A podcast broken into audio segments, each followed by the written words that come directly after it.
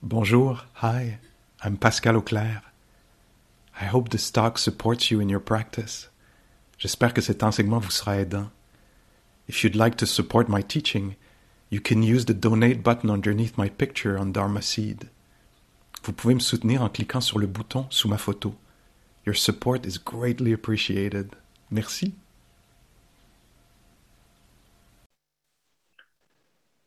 Residential retreats, sometimes you have the group that uh, stay up late, the group that wakes up early. And there's a group of us who come early to the virtual meeting. it's good to see you.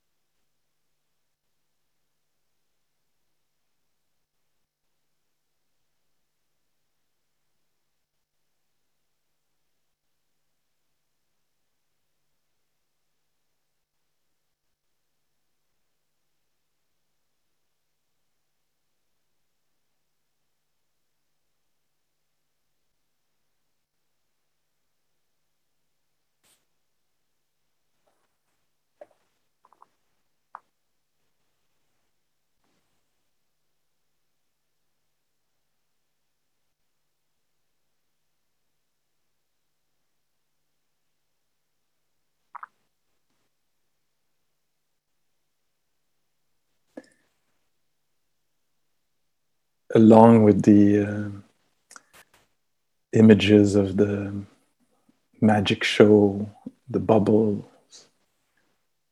the mirage, and the foam by the side of the ocean.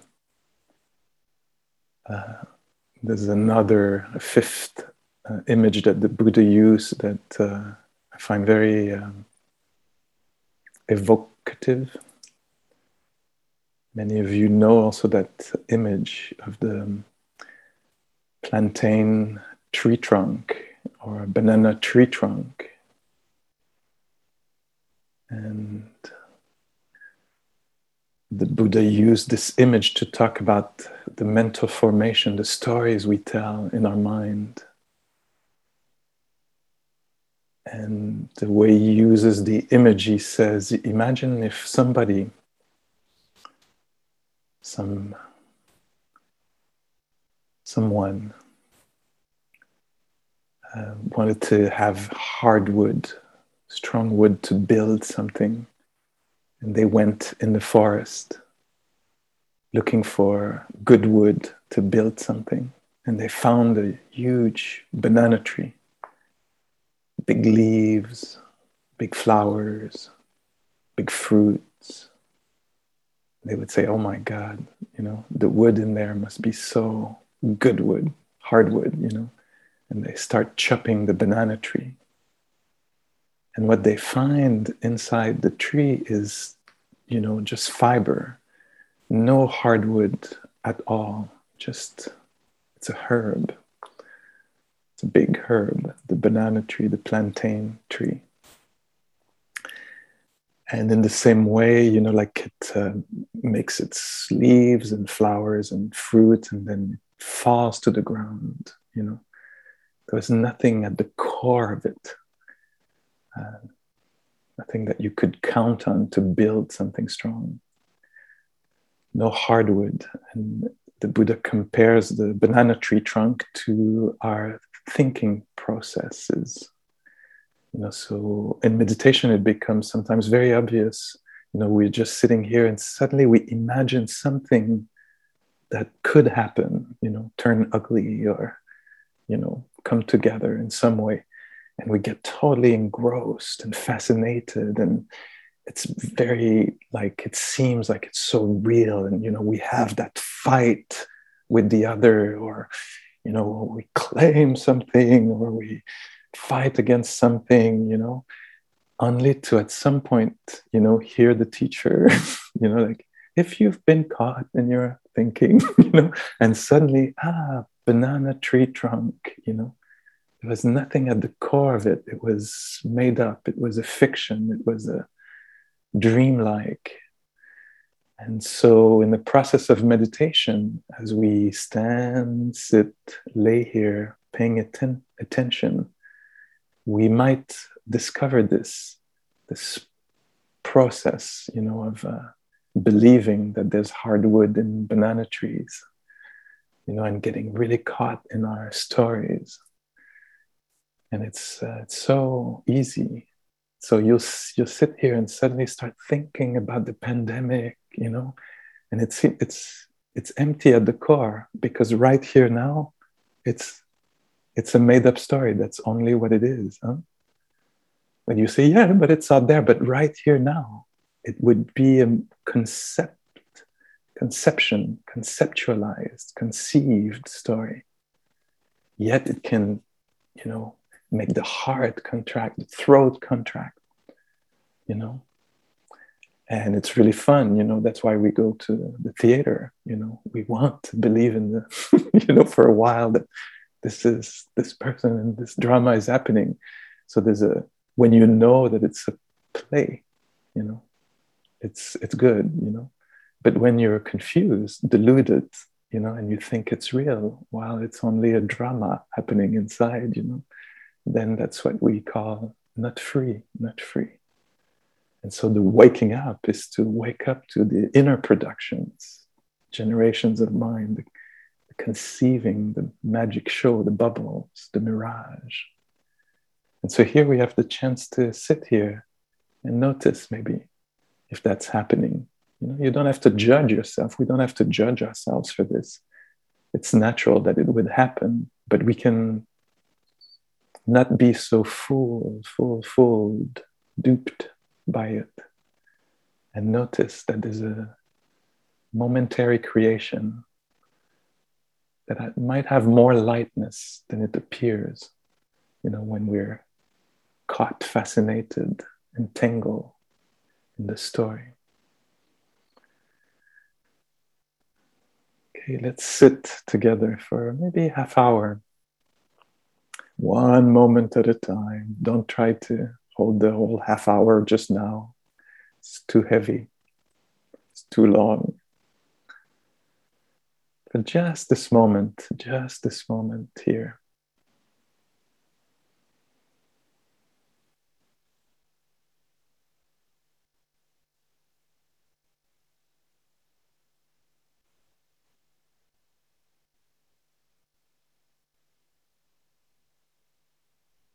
And hear our sensations, the play of sensations.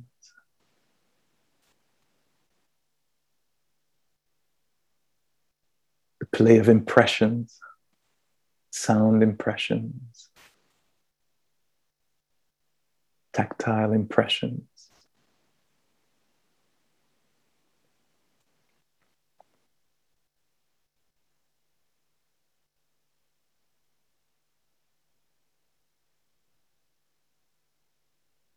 And we might notice here and there some mind creation,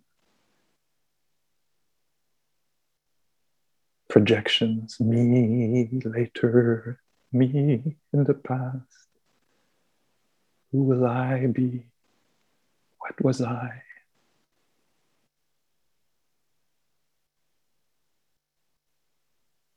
You notice some creation of a little me.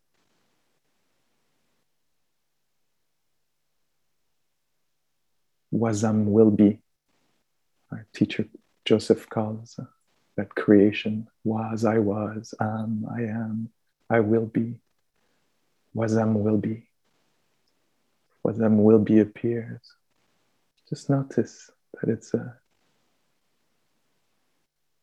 creation, there's a narration, a timeline is constructed, an imagination is conceived.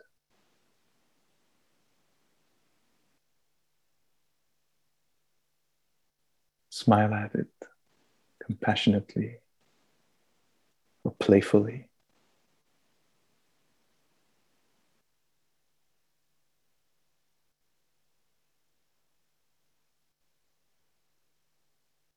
And notice underneath the play of sensations, of impressions.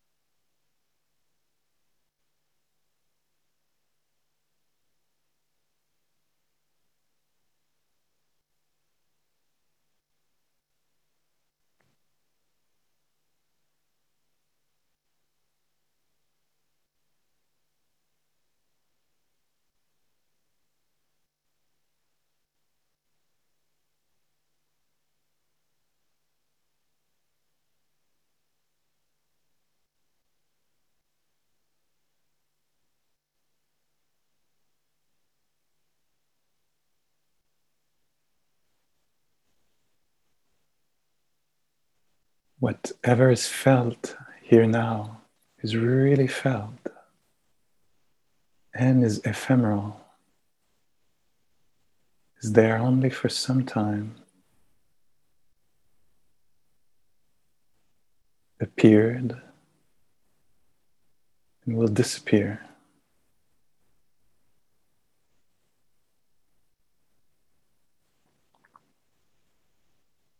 Silence that is there, the sounds, the sensations, the emotion, or the thoughts. As they come into existence, they really are there. Only for a while.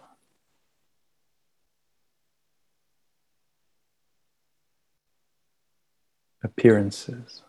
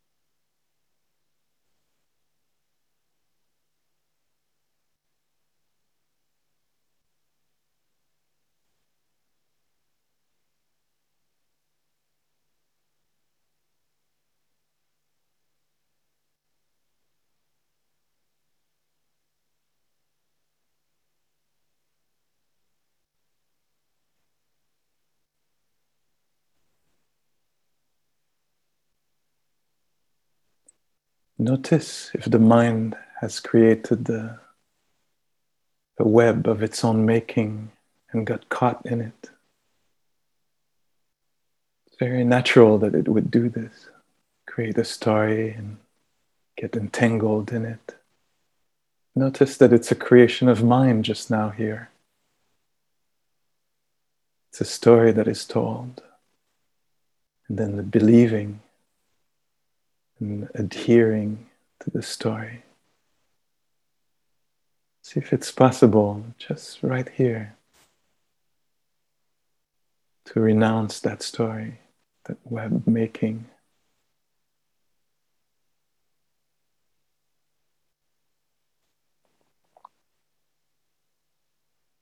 Sometimes, even what seems extremely serious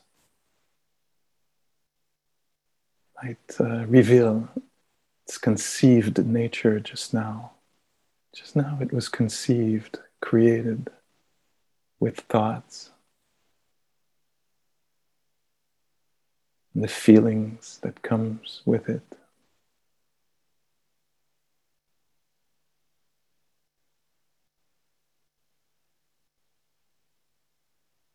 The mind has this capacity to abandon the tangle, fascination for the story.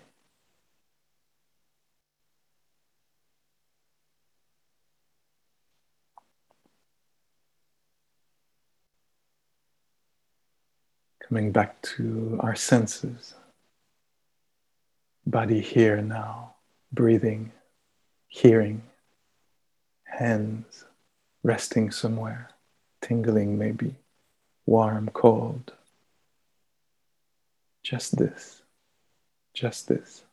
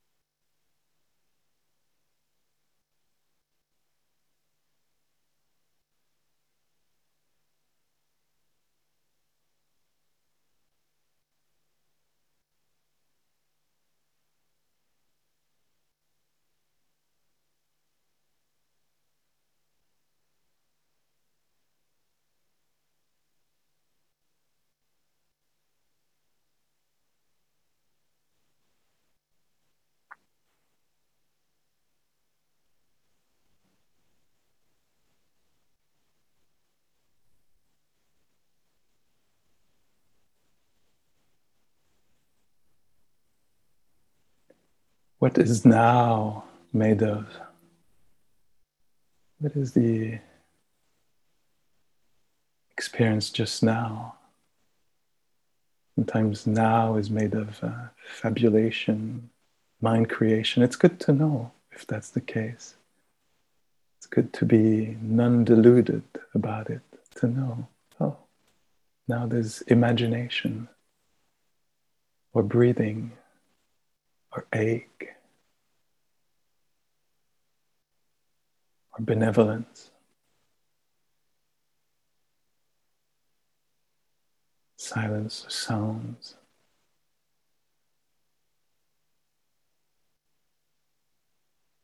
Something is happening now that can be known intimately.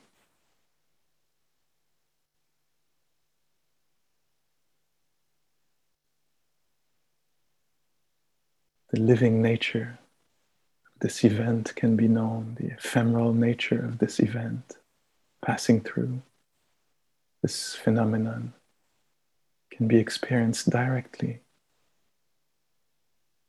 passing through of a thought, of a sensation.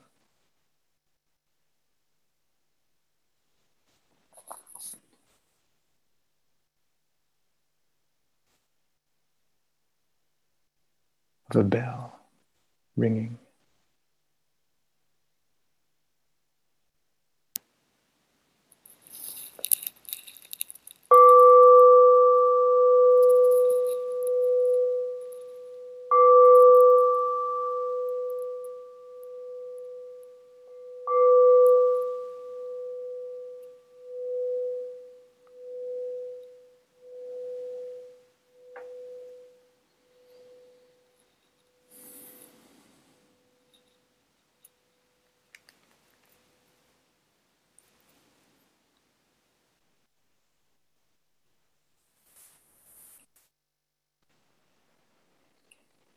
Thank you.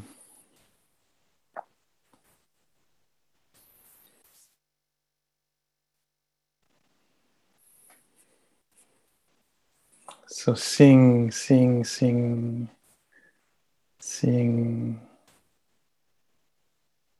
I don't know if it's deeper or seeing more clearly or seeing through or or yeah, seeing the, the the ephemeral nature of events, seeing through the, the story making. Maybe in order to go back to the story, but not be just caught in that story with that timeline and believing in it in a rigid way, kind of a rigid sense of self, you know, but something that uh, can be loosened up a bit. Oh yeah, that, that, there's that story of me, where I was, where I'm going, what I'm worth, you know, and maybe, maybe it's it's not the only vision possible, the only, it's not the complete and only truth here. Maybe there's something else at play.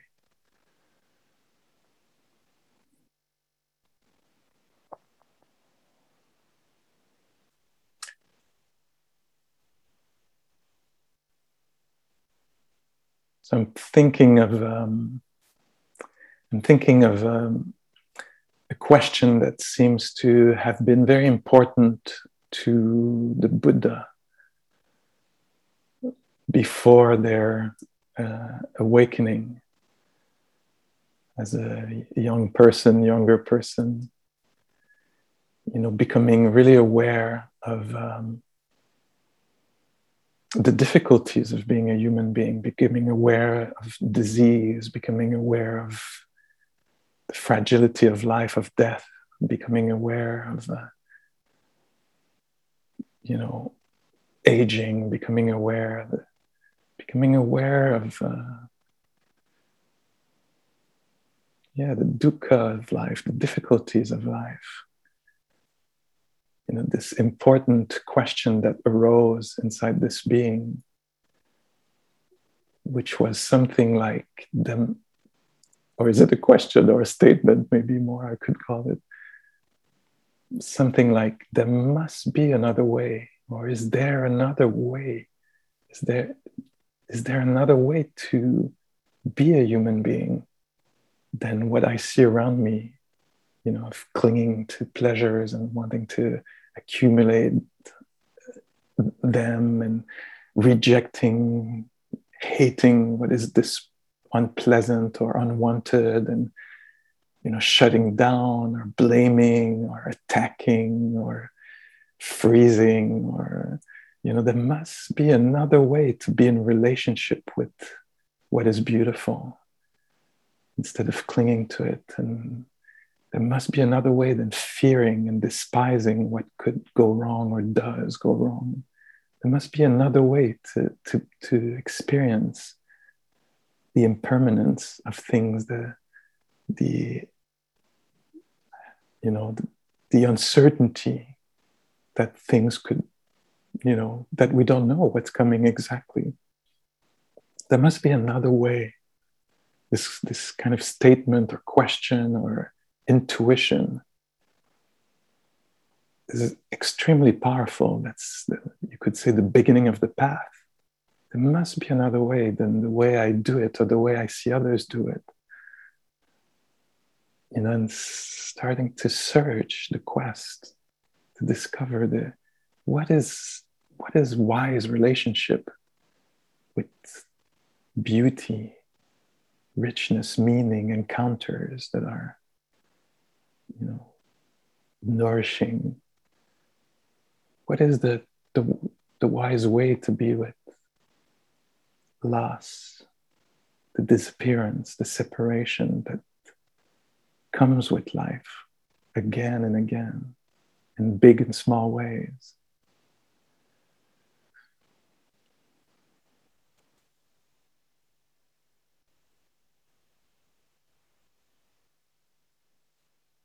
And when when i think of this question like or statement or intuition there must be another way i to be a human being.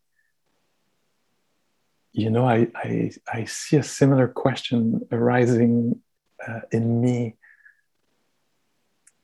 You, you, know is is there another I, I see it in many forms the same question these days in me.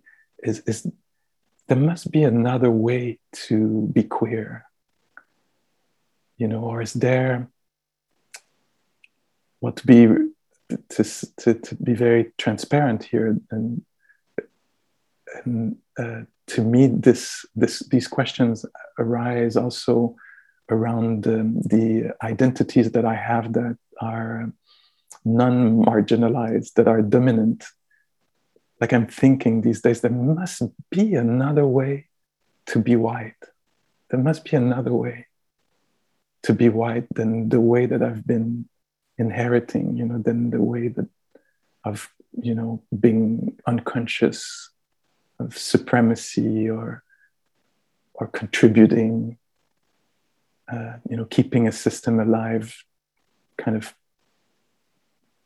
how it appears to me as passively, you know there must be another way to be cis than the kind of dominant way that I see being cis, you know.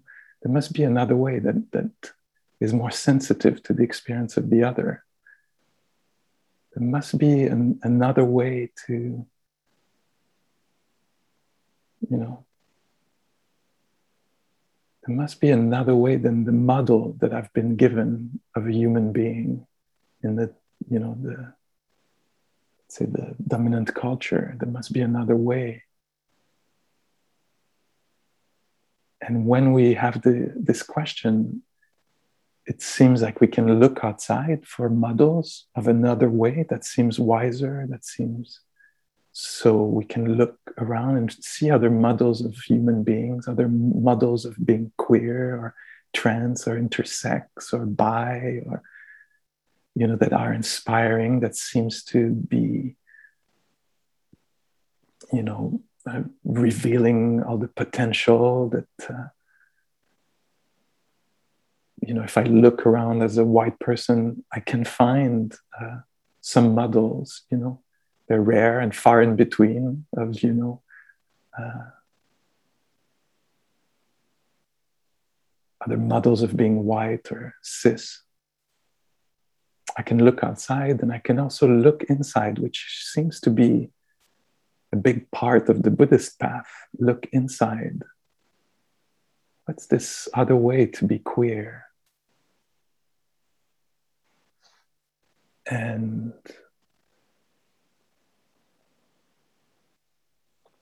and through these practices what i have discovered from from myself and see if you recognize this if you've been on the path uh, or in the path on the path or you know or through other means by going inside there is a lot of intelligence in there it's it's hidden it's uh, it's hindered or covered you know but if we if we go in there uh, we can find uh, clarity. There's some clarity that we can find. And that's the kind of archetypal kind of journey of the, the one that we call now the Buddha. They went inside to search for the other way. And through paying attention, through paying really close attention, they touched him to a kind of integrity, to a unique way to understand life and to live life. You know, and I like when I hear either Anushka or I think I got that transmission a lot from um, reading Transcendence, Transcendence, the the um, anthology of uh, non-binary, genderqueer, and trans uh, authors, Buddhist thinkers. You know, when they here and there, I hear teachers, thinkers say, you know, that the Buddha is trans, that the Buddha changed their name, changed the way they, you know, what they wear, changed their vision, understanding of life, their lifestyle completely to be in accord to align with an inner understanding of what is going on. And so there's this potential in this, what looks like nothing, what we were doing here or are doing here this weekend by paying attention and feeling, feeling the sensations, feeling the emotions, you know, and staying in this middle path that Anushka talked so well about, like not going with and not suppressing, but you know, feeling the emotion, being aware of thoughts, not going with, not suppressing the thoughts, but being aware of what shows up in the mind, being aware of what shows up in the body.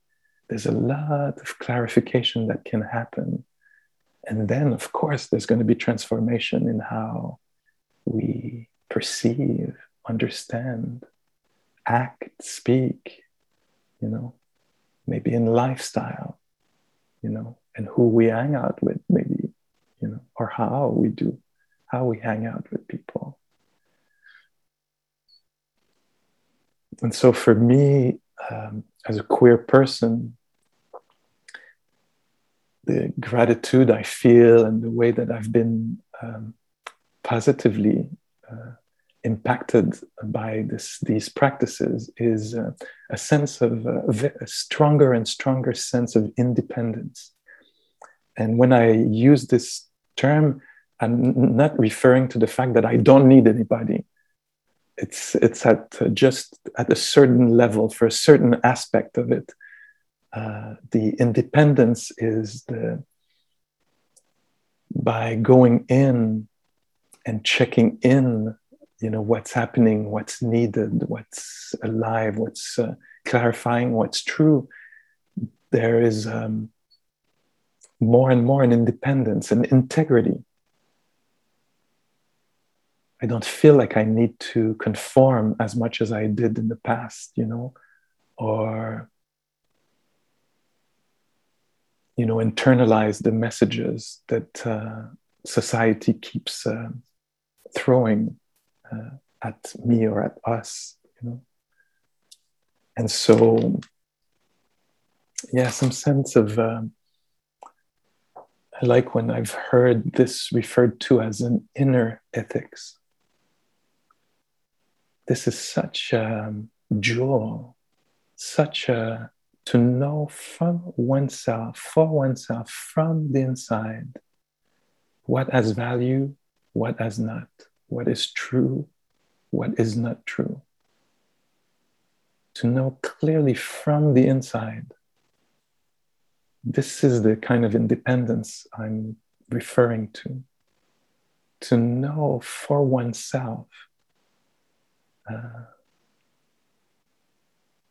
and the loyalty, as I heard it that uh, Anushka talks about, the loyalty of, uh, you know, being faithful to these discoveries, this understanding, and acting from there and you know the buddha talks about the freedom and unconditional freedom. He talks about finding freedom from listen to this that's that's not that's really far out. Freedom from disease old age and death.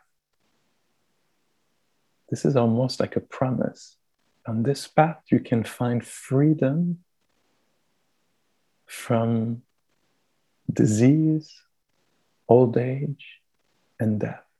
Freedom from death. That's a big claim.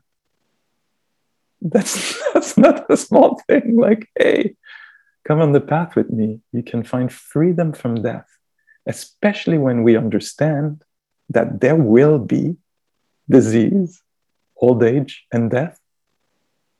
What is meant by freedom from when it's going to happen? It doesn't say it's not going to happen. It talks about the freedom in the midst of.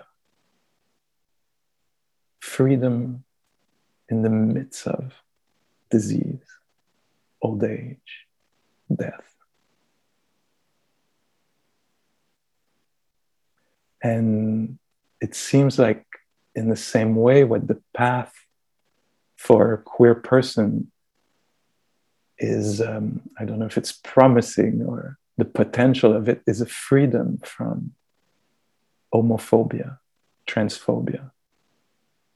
But in the same way as i don't know if you follow me here that there's freedom from disease old age and death the freedom that we can find doesn't mean that there isn't going to be transphobia or homophobia. It means that there is a clarity inside about what views are deluded, what is wholesome, what is helpful, what is liberating, and what is entangling. And such a clarity that there's a freedom found.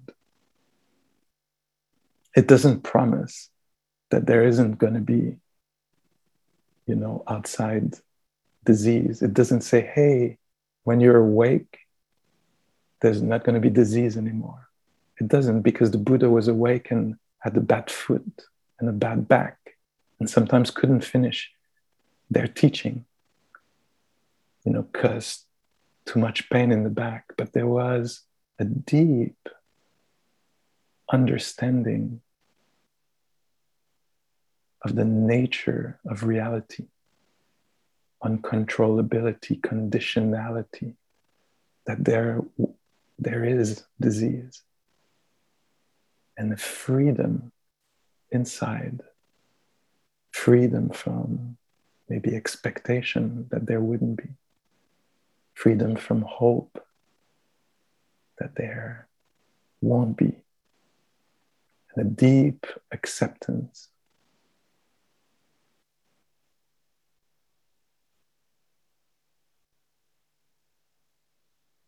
So there must be another way than hating life because it comes with disease, old age, death. or intersex phobia or erasure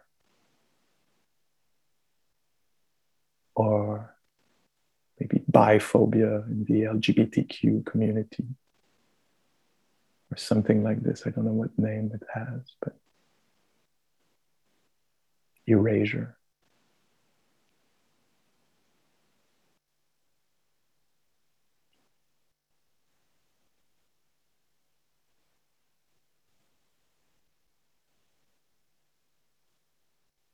And so, an independence coming from uh, clarity that can be gained. And maybe it takes the manifest through love, self love, of what is, what is inside of oneself, the non binariness, the gender queerness, the lesbianism, gayness that is there. Deep, deep love or honoring, respect for nature as it shows up inside oneself, through oneself. Deep, maybe pride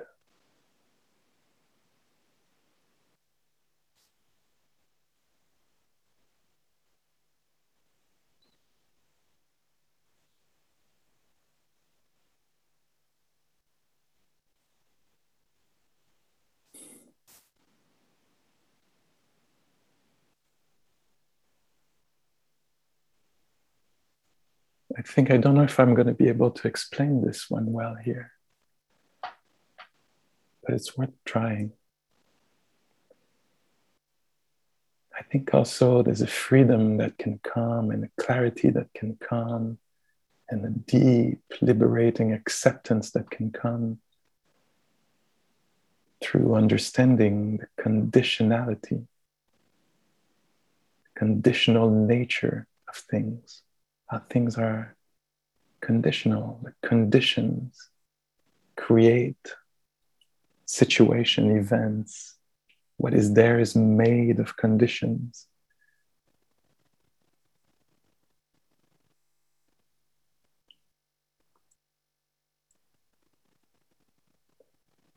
To is it to avoid, you know, hating what is there to understand that it came to be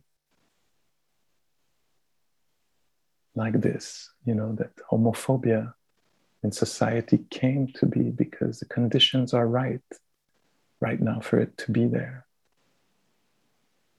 You know, there's a majority of people, they think they're it. They think they're the absolute model, model, the, the uh, you know, the, the measuring unit, you know.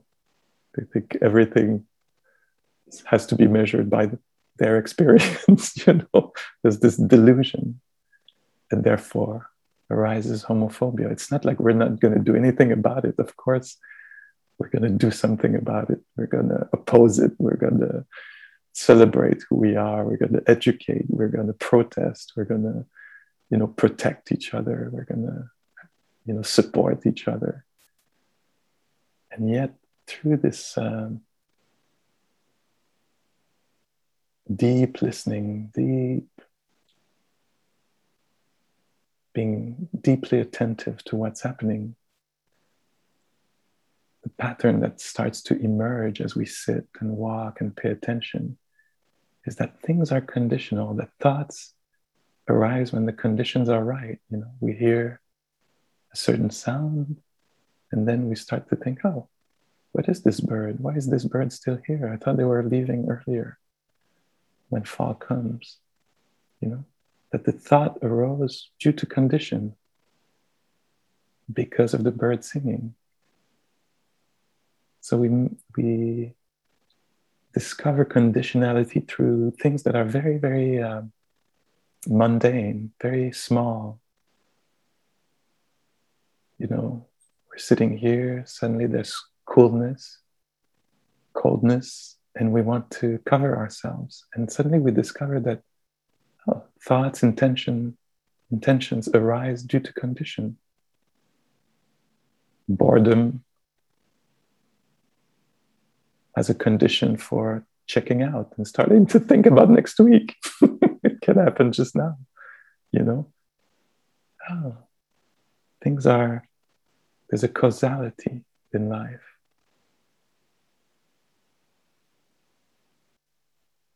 This gathering, you know, is conditional to Zoom, you know, doing its thing right. And I've seen a number of times now Zoom, you know, crashing, and suddenly, whoops, community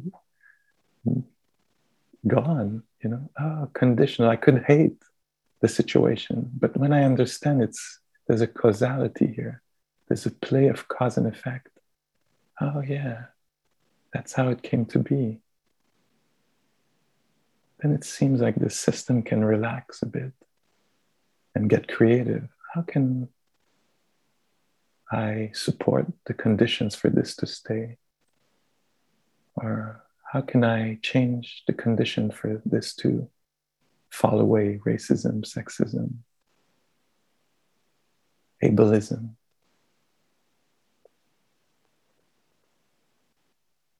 Oh, there is confusion, of course. Of course, my love. Everything's in order for you to be confused, you know?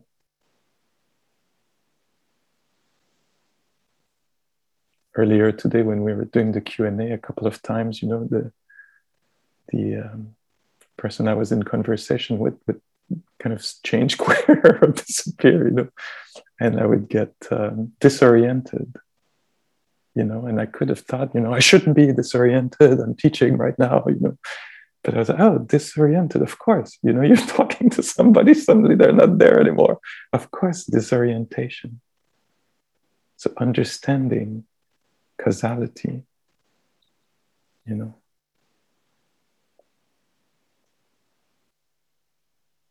Of course, there is fear, ambiguity.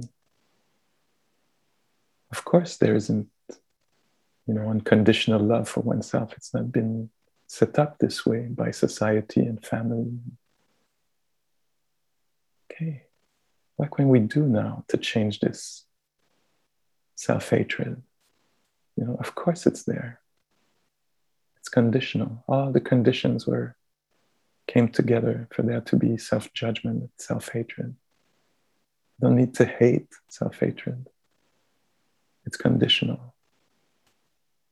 What condition can be put in place to reduce the harm it does?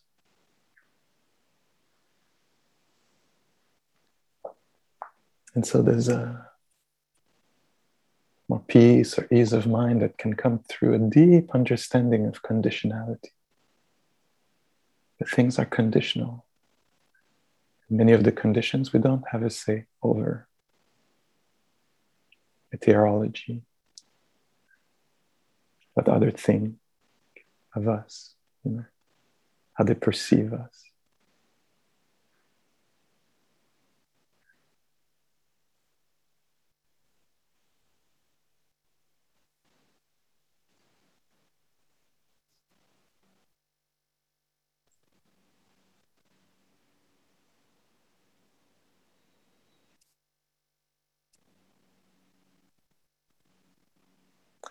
Another thing that um, has been extremely helpful for me uh, on this path uh, that I wanted to mention is um,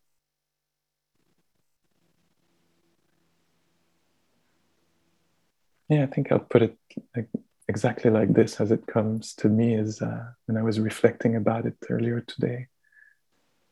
I think this um,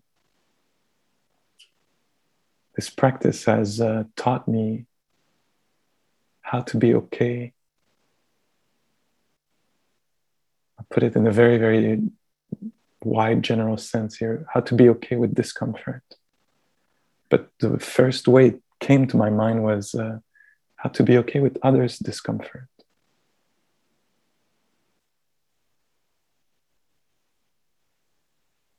You know, discomfort with who I am, or my choices. Or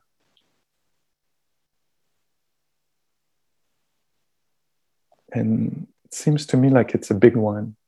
I don't know how how it feels for you but for me it's something i'm very thankful for that i'm more and more i think through practice okay with uh, an, another being being this uncomfortable because of uh, who I am or yeah, how I behave. I think one of the big, big lessons for me here, they come through, um, you know, being HIV positive and you know, I learned this, as many of you know, many, many years ago can I don't even know anymore how many years ago, decades for sure. And I remember uh, starting the practice, you know, thank you for this, you know, the, you know, how suffering is often the path to there must be another way, you know, for me, the, you know, the HIV uh, diagnosis and all the difficulties around you know, strong AZT side effects and the prospect of dying uh, when there were no uh, not the medication that there is today. Um, and a, a, big struggle that I had was uh, was my what my parents were feeling. You know, wanting to save my parents from you know having a a kid that would die before them and young and or the shame you know what what what will they say to family friends you know? And uh, i'm so thankful to the practice because it learned it taught me uh, you know and again it's around conditionality you know that the conditions came together for this disease to be alive in this being and for my parents to have uh, uh, a child uh, you know young adult that was uh, had aids at that time. And a deep understanding that yeah this is how it unfolded. This is what's happening. That's what's happening for me. I have to take care of my life and that's what's happening for them. It's their life. They have, they're going through this experience. It's their experience. I can't keep it from them. You know, it's their experience. I'm giving their, them their experience back. I don't have to carry their experience. I'll carry mine. And now I hope they take care of themselves, you know, and I can probably contribute in some ways but it's their experience. I wonder what they'll do with this. You know, there's an amazing po- potential in there, you know, for, you know, depression and shame and, of course, grief, you know, but also for beauty, you know, for compassion, for, you know, to, yeah, and so I'm talking here about equanimity, a deep understanding that things are as they are. You know, and I can't, it's not mine, it's their experience. So that wasn't the case of that particular situation with my parents but and that's the nature of insight is when we understand something deeply it has the nature of um, being uh, i always forget this word. Um, what's the word?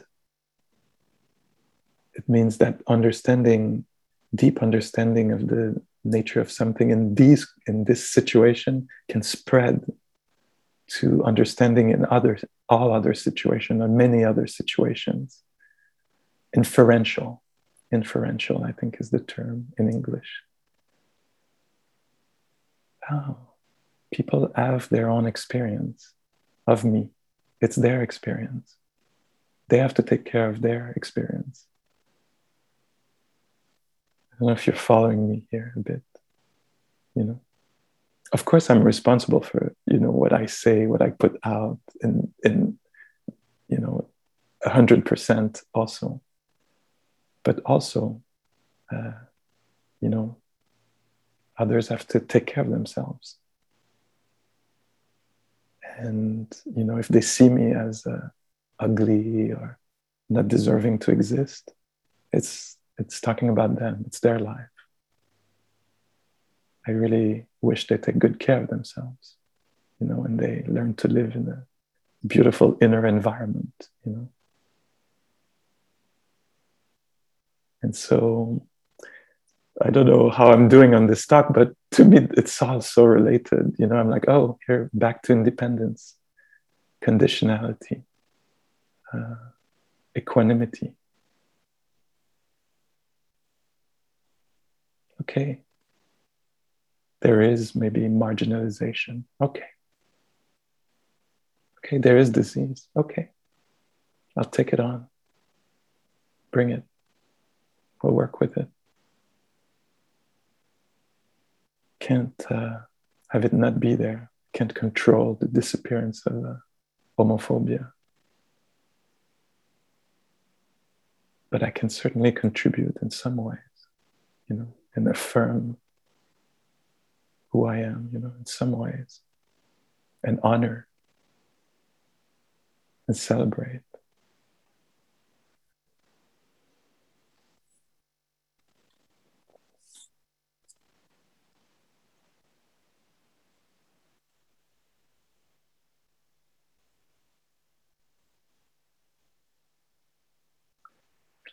maybe I'll finish here with just another thing that uh,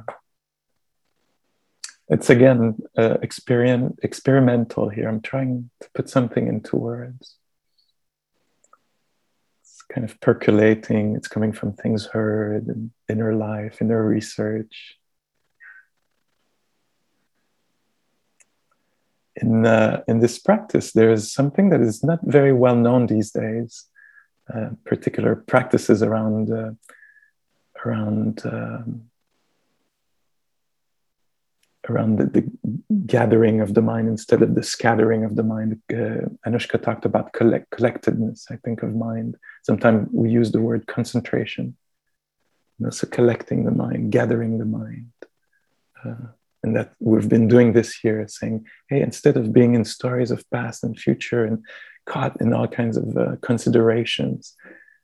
Could we gather the attention in here, in this body or sensory awareness? Or, you know, can we stay here, gather the mind here, collect the mind, and remain here?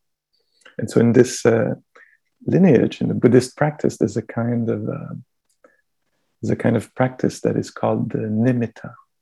It's a Pali word where in one way, what it refers to is a, a, a, a practice of concentration where you take, a, let's say, a, disc, it's a round physical thing of color, and you would focus on it, look at it, look at it, look at it, like almost become absorbed by it. And you would close your eyes and see it exactly the same inside and let it grow and grow and get the mind totally absorbed by a color, white, blue. It could be an element, you know, like fire or something like this. And uh, the nimitta refers to the inner sign when we're absorbed, fascinated by, by something.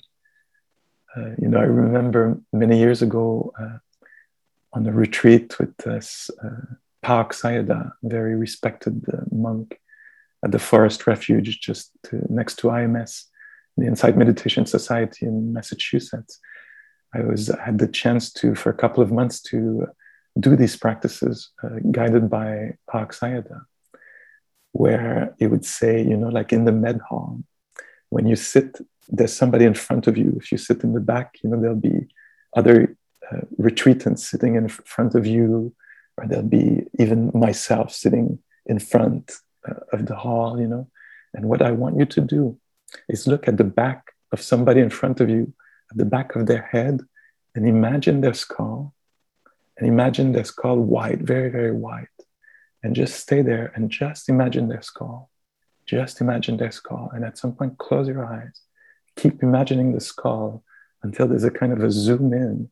And suddenly everything becomes white, just white, just white. Just no more am I doing it right? Where will I be? Where was I? You know, where suddenly, um, you know, agitation can fall away. The scatteredness of the mind going in all direction, and suddenly there's just white, hanging in white, white, white. It could be another color, but in this case, uh, you know, this was the, the color. And uh, that talks about uh, absorption, how the mind can be absorbed. And through hearing uh, Ajahn Sucitto, another respected uh, teacher of this tradition, there was a kind of a pointing out that was very revealing to me. It's interesting. Let's say that I'm talking to you about my practice these days, what I'm interested in currently. After 25 years of practice these days, you know, that's the field of research for me. The um, Ajahn Sucitto is pointing to how we get easily absorbed by different nimitta. They might not be the color white or blue or the fire element, but it might be for us. See if it's true for you. Sometimes it's the nimitta of lack. I will see lack, what's not there, what I want. The nimitta of desire. I want this, I want this. And the mind has a capacity to get absorbed, fascinated, you know, by, you know, for me, for example, I see it very easily. If there's a TV going on somewhere, like I go visit my parents and often there's the TV, like I lose track of the conversation. Like I'm easily fascinated by a TV, maybe because I don't own one or I don't know what, but if there's a TV in, the, in my frame, you know, like I often get absorbed like this. And it seems like practice has helped me you know direct my attention towards wholesome nimittas wholesome symbols wholesome themes. Do you follow me? Instead of lack or desire you know desire like projecting when i get this i'll be so happy everything will be in order. When i finally get i don't know this body this other person this situation this recognition you know it doesn't exist. It's a made up thing you know? I'm absorbed by because when i get it it's probably gonna be you know not certain not permanent not stable you know? Not as satisfying as it looked on tinder you know? And so the practice is teaching me to you know be interested by different themes than the themes I used to be interested in. Maybe it was self-hatred, you know, I was my nimitta, my my symbol, my theme was how I'm a piece of shit, you know, and my senses and my psyche become a radar to prove this right. Look again. Et voila, you just dropped this thing. It shows that you cannot hold even a glass. or look at this, you just said this thing, it's hurtful. Et voila, we prove that you're unable to use speech wisely, you know, etc. And so that was the way my mind would get absorbed, you know, by seeing this or seeing that. And the, t- the, the practice is showing me maybe that I can get interested by wholesome things, benevolence. Where are the opportunities for benevolence? Where is benevolence alive in society, in others, in moments? Where is it showing up? You know, when I jog around the park, you know, instead of being looking for trouble, you know, that my mind can, you know, turn towards wholesome themes, get interested, and recognize where is peace? Where is calm? Where could it be found? Where is honoring? Where is considering? Where can considering exist, arise, be alive? Where can I notice it where it's there, offered by somebody else in the meeting room? Or where can I invite it? Or can we make it stay alive here in this relationship?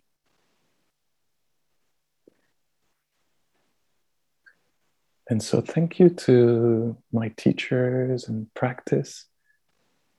There's a kind of a switch of value that is happening that I notice. You know, before I was really interested in making up, making stories, making trouble. I think I was really genuinely, consciously maybe, or, or sometimes very consciously. Let me let me listen here and find trouble or find a way even to hurt. You know, let me see if I can find a way here to hurt just a little, you know, not too hard, like so that the person won't be able to exactly complain, you know, just a little something to pierce slightly, you know. And with practice, that's called cruelty, by the way. I hope you want to talk to me after I just said that. This is years ago.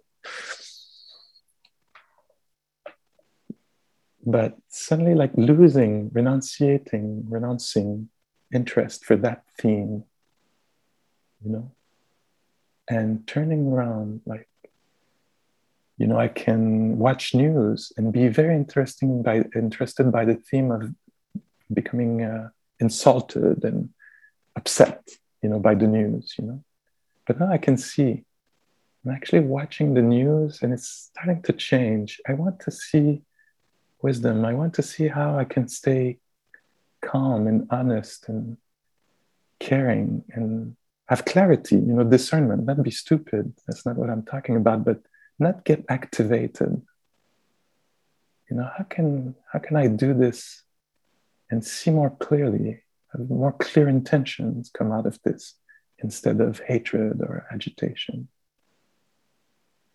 So these are practices for me how to reorient the interest or what is cultivated. And I find this very, very useful, very liberating, you know, wholesome, helpful way to live as a maybe as a white cis male, as a gay man, as a queer person, as I encounter others.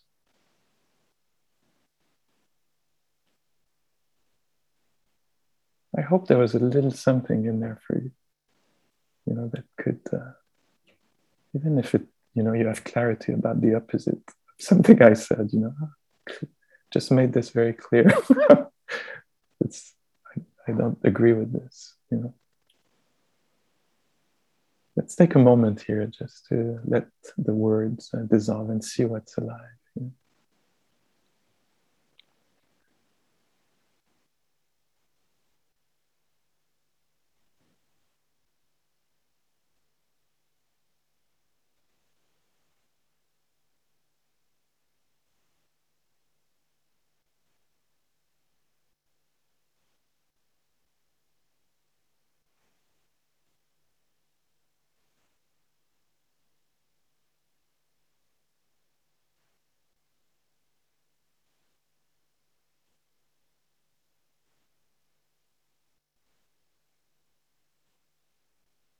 Some of the things I tried to touch on was independence, inner ethics, integrity being developed through practice.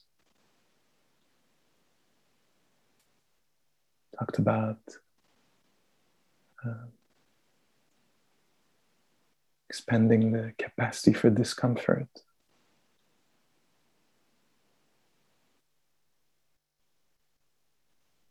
discomfort might be okay, might be important sometimes. My discomfort or others' discomfort.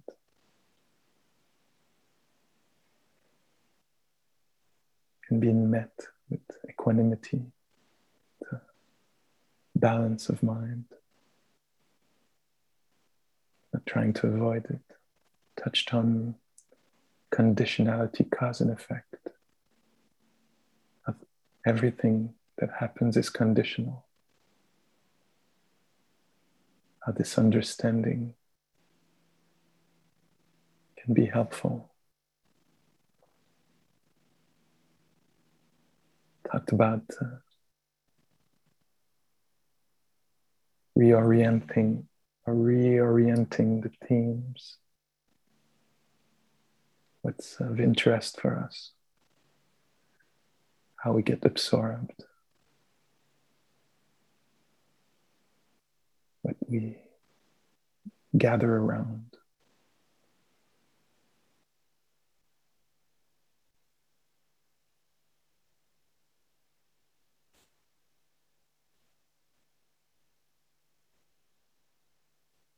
May we all find our way through this human life. We all find ways to not harm ourselves and each other, to support ourselves and each other, and to experience freedom in the midst of things as they are, individually and collectively.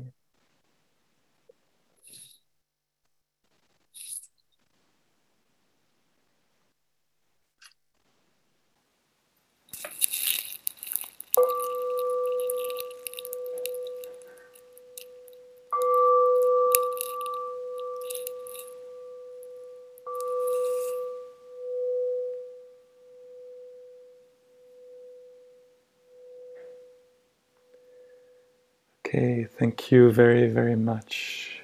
Conditions were such that this is what happened just now. This is how it went. And how can we keep this care going, this uh, quality of presence alive, connection with reality? Until we meet again for the closing of the retreat in an hour and a half. Okay, let's keep this alive in our own, maybe unique way. Thank you.